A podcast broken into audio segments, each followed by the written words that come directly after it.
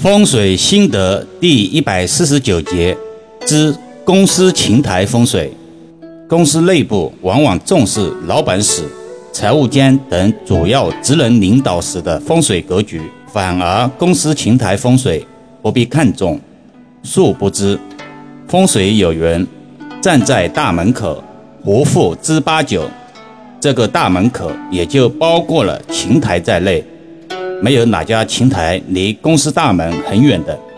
易遥老师今天带大家来看一看琴台有哪些需要注意的风水事项。一、琴台喜方正端庄。公司琴台的设计代表着公司文化、形象内涵的宣传窗口，潜在客源进入公司第一眼的印象搭渡在琴台。所以，一个好的琴台区域是非常重要的。所谓的方正，并非指绝对的方方正正，而是视觉上面的方正，不是所谓的个性琴台奇形怪状，让人无所适从。另外，奇形怪状的琴台还易造成许多金角煞，影响大门处的吉利气场。二，前台喜干净整洁。也许有益友觉得这应该不是一个需要提出的话题，但现实是，很多前台并不干净整洁，有些是因为前台工作人员的习惯造成，有些是前台设计造成死角不予清理，有些是整个前台区域设计不够合理化等等。前台作为公司的窗口，干净整洁是必然的。从现实中讲，可以给人赏心悦目之感，利于公司发展。从风水上来说，有时候所谓的垃圾，并非真的是垃圾，而是摆放的杂乱无章，像垃圾。风水称之为垃圾煞。前台工作人员的思维容易受到侵扰，而不能安心工作。三，前台区域喜明亮宽敞。这个明亮宽敞是相对而言的，并非绝对。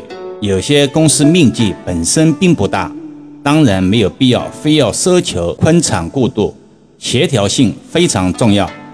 明亮自然不必说了，昏暗的琴台区域谁也不会接受。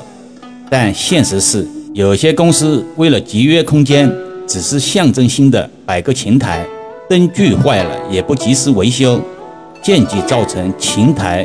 昏暗狭窄的风水格局，影响了公司的整体形象以及发展，业务上容易造成事倍功半的不利结局。四，琴台区域喜春意盎然，这个与居家风水开门喜见绿并不矛盾。绿是指绿植春意盎然、生机勃勃的意思，代表着生命力的强盛。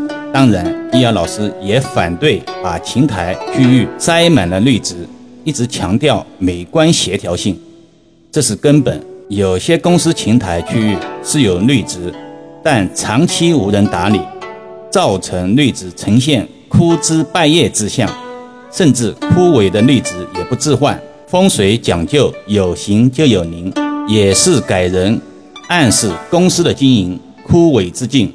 只是身在局中而不自知罢了。上面的几点都是易遥老师实地看雨时碰到过的一些案例，真实存在。有些公司及时调整，但有些公司对风水文化的曲解，认为风水解卦应该需要符咒等所谓的风水法器来化解，对调整简易嗤之以鼻，最后还是归结到执行力的问题了。不遵医嘱，何必求医？一里通百里通。好了，今天暂时先说到这里吧。更多分享，请至易瑶文化主页收听、点评、转发、收藏。